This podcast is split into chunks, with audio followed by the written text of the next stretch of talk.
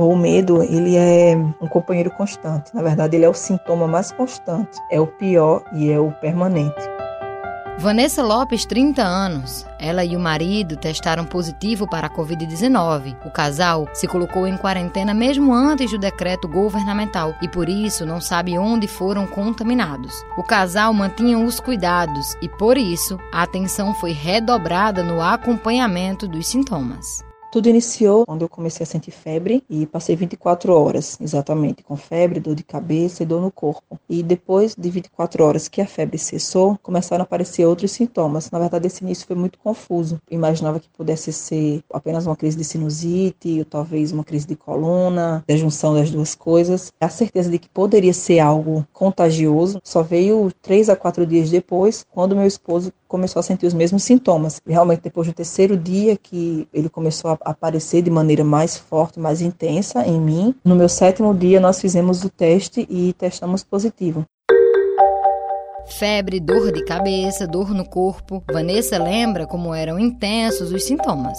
O olfato e paladar a gente perde totalmente. A dor de cabeça, a dor nas costas, ela é muito grande. Dor no estômago também. A febre, ela é alta. Tivemos apenas 25% de comprometimento pulmonar, de acordo com o diagnóstico da tomografia. Chegou a apresentar um cansaço, sim, que às vezes até impossibilitava da gente fazer uma tarefa simples. Realmente são sintomas que a gente já conhecia fisicamente, que foram realmente mais intensos.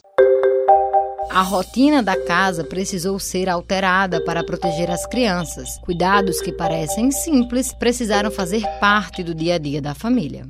Dentro de casa, como éramos dois contaminados e dois, que a gente não tem certeza até hoje se foram contaminados, que é as crianças, a rotina mudou completamente dentro de casa. Tudo passou a ser higienizado, maçanetas, os botões de ventiladores, a porta da geladeira, o botão da televisão, tudo era higienizado de uma forma crucial. Era observado e mantido várias vezes ao dia. Junto a isso, ainda vinha o uso da máscara, verificar a temperatura das crianças três, quatro vezes ao dia. Temos hábitos que adquirimos agora nessa pandemia que vai ser levado por muitos anos e talvez até para sempre realmente na nossa vida.